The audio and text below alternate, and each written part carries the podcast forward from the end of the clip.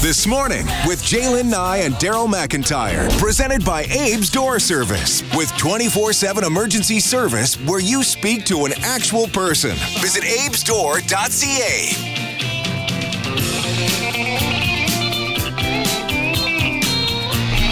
uh, 6.35 on this Tuesday morning. Thanks for joining us. Um, always enjoy talking to our next guest, and this one's a little interesting. This is, yeah, you might wonder why we're talking to this guest about this topic. Alan Cross, of course, the host of the ongoing history of new music. He's a podcaster, a broadcaster, author, public speaker. Hey, Alan, how you doing this morning? Oh, good morning. The guys just came to restain my fence. I'm very excited. Oh, lucky you. lucky you. Nice weather there to get the stain on. It's been raining here for days.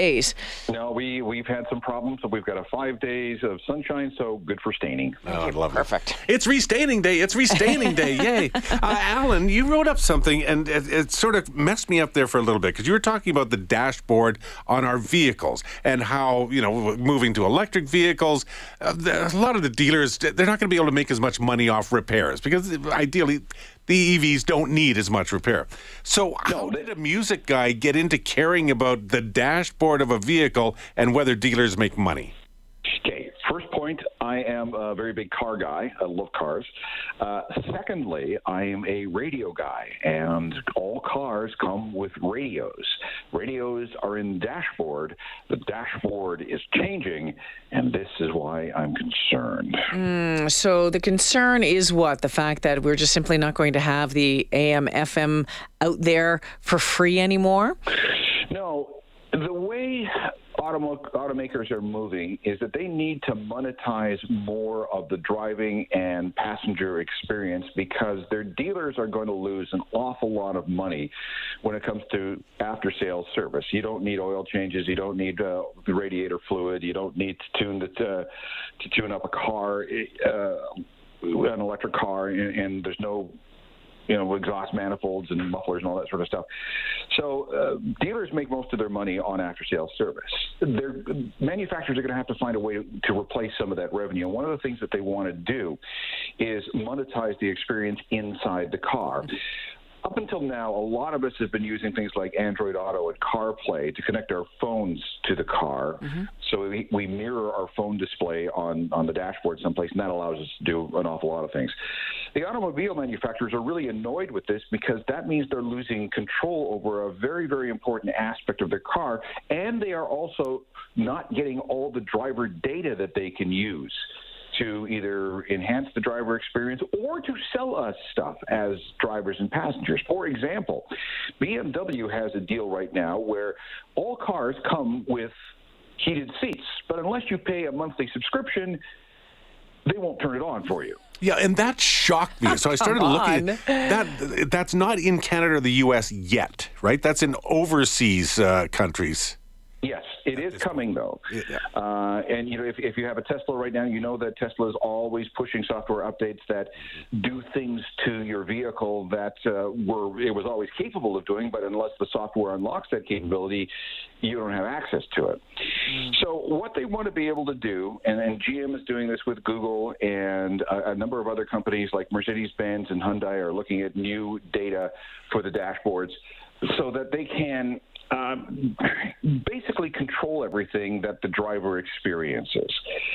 And that includes everything in the dashboard, including the radio. Now, we have been using AM FM radio for a very long time. AM radio at least 100 years. FM came along in the 1930s and really started catching on in the late 1950s. It has been an over the air analog broadcasting medium, and most cars, uh, well, God, since I can't remember when, have, have become standard with a radio of some sort.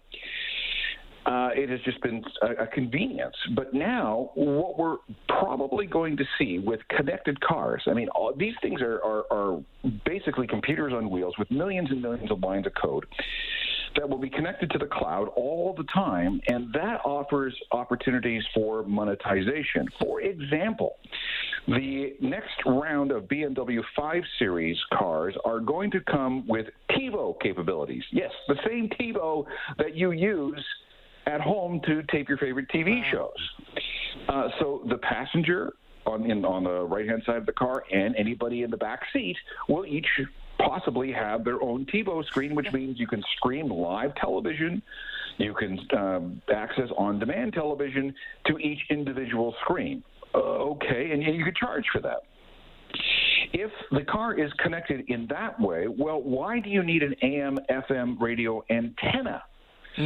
Wouldn't it be a lot more profitable if the car manufacturer were to uh, sell you a piece of software like TuneIn Radio or Radio Player Canada or something that's not free uh, in the dashboard, so you would effectively end up paying to receive radio in a way that, uh, well, in, instead of being able to get it free over the air. Yeah, and that's always been one of the advantages to, especially local radio. You get it free. You know, we- maybe we have some advertisers, but uh, does this add to the danger, especially for AM radio? Because we keep hearing that a lot of the AMs are just getting pulled from any of the vehicles at all.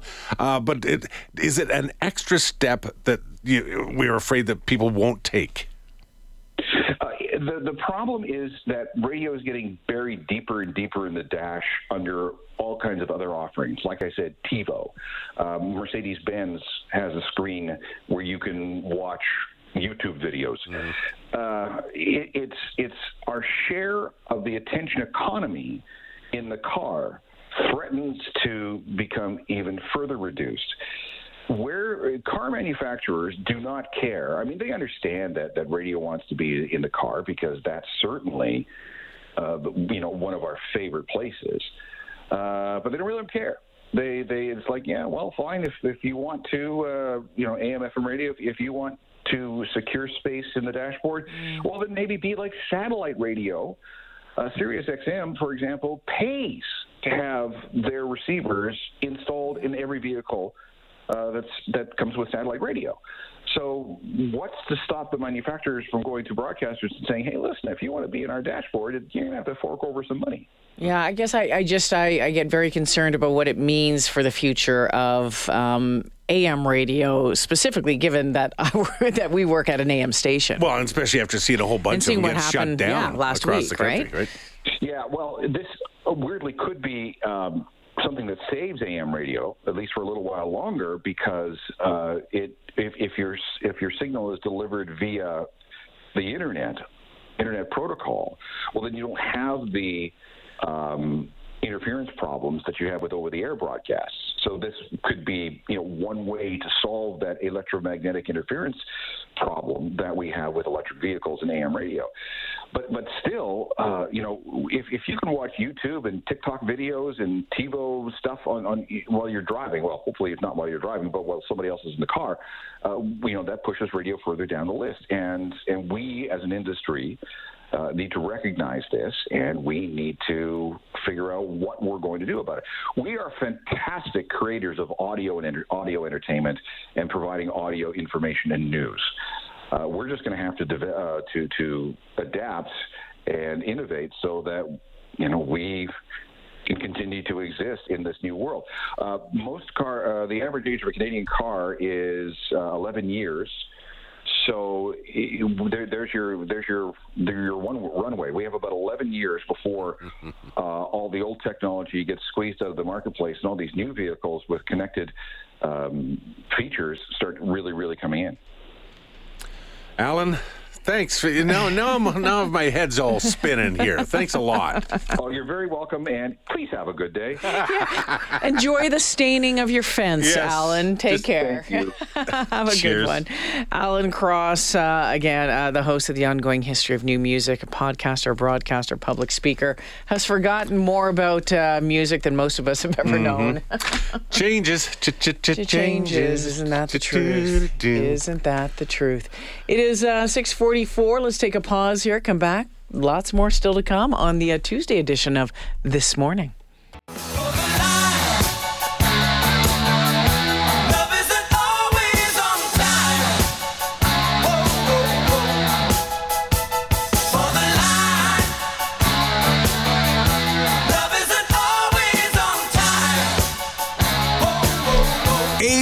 Service, where service is their specialty. Proud sponsor of This Morning with Jaylen Nye and Daryl McIntyre. Uh, 647, we've been following a couple of things uh, this morning. Uh, one happening out uh, near um, Petawawa, uh, the Ottawa, Ottawa River, where there's been an accident involving a Royal Canadian Air Force uh, Chinook. Um, they're currently searching for two missing members of the crew. Um, there was a total of four on board. Two uh, members of the crew have been found by first responders and taken to hospital in Pembroke. Uh, two others are still missing. The search underway in the Ottawa River.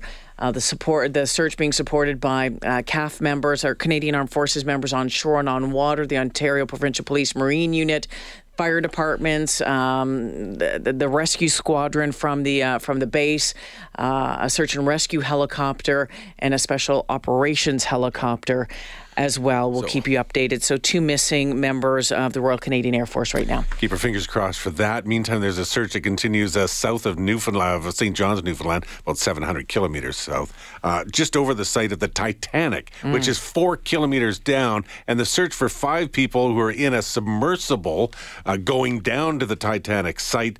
Uh, no one's heard from them since Sunday night. They had 96 hours of oxygen. The question is, will they be found or can they be found? Here's Global's Eric Sorensen with more. It is a 10 ton high tech submersible that can transport five people to the bottom of the ocean, and it's gone missing. A Canadian search vessel and a Canadian Forces Aurora aircraft have been deployed, along with a U.S. C 130, to the waters off Newfoundland and Labrador, where the Titanic is located. OceanGate operates the sub and says contact was lost Sunday. OceanGate says in a statement, We are exploring and mobilizing all options to bring the crew back safely and receiving assistance from several government agencies and deep sea companies in our efforts to reestablish contact with the submersible. The once in a lifetime opportunity to In its promotional video, OceanGate offers what it calls citizen scientists the opportunity to dive down to explore the Titanic. Platform ready to dive. The cost is several tens of thousands of dollars per person, with clientele like director James Cameron. The adventure acknowledges risks but emphasizes safety. I think the, the greatest likelihood is a loss of communications, but certainly anything is possible. Jill Heinerth has been in touch with the crew on the surface vessel, the Polar Prince. She says there are many fail safe measures on the sub. They can drop the ballast that holds them underwater and simply float back to the surface. I mean, this is a 8 to 12 hour mission just to go down and back to the Titanic. There is life support capacity on board these subs for about 96 hours, so they have a lot of time. The submersible is almost seven meters long, about 22 feet. The capacity is designed for five people for up to 96 hours or four days. It can descend to a depth of 4,000 meters. The Titanic's depth is 3,800 meters below the surface on the ocean floor. At that depth, something serious could have happened. The Titanic lies in a trench. There is debris all around. There could have been uh, an accident. It could have become, become entangled in the wreckage of, of Titanic. Uh, it could indeed uh, have had a catastrophic failure. Uh, the answer is we don't know just yet. The Titanic was one of the world's worst maritime disasters. More than 1,500 lives were lost when it struck an iceberg and sank. Exploring it has been a fascination for people like BC's Ron Toigo, about whom Global News once did a story. It's always been one of those things that you're just mesmerized by for and why, who knows. Tonight, the lives of five more people are the subject of a frantic search, very near where the search for the Titanic happened 111 years ago. Eric Sorensen, Global News, Toronto. Oh my goodness gracious! That's the hope, isn't it? That it's maybe just a communication problem. Mm-hmm. But you would think that if they did have a communication pro- problem, the protocol would be just get your butts back up to the surface. I would think, but who knows? We So will this see. is this is basically just tourists, right? it's adventure tourism, Yep, is what I would much. call it. Citizen Yeah. scientists. Citizen scientists. Wow, I would never want to do something like that. I don't know. Don't I, I, I would do it in a heartbeat if I was guaranteed that I would return to the top, but you can't be sure. guaranteeing There's that, no right? That's the in thing. life, Jaylen. No Uh, guarantees in life. If you've got any claustrophobia, Yeah. being in a in a tank four kilometers down. I just 20, can't 22 imagine. feet long. Yeah, be five just- people in there, right? They say. Getting to know you.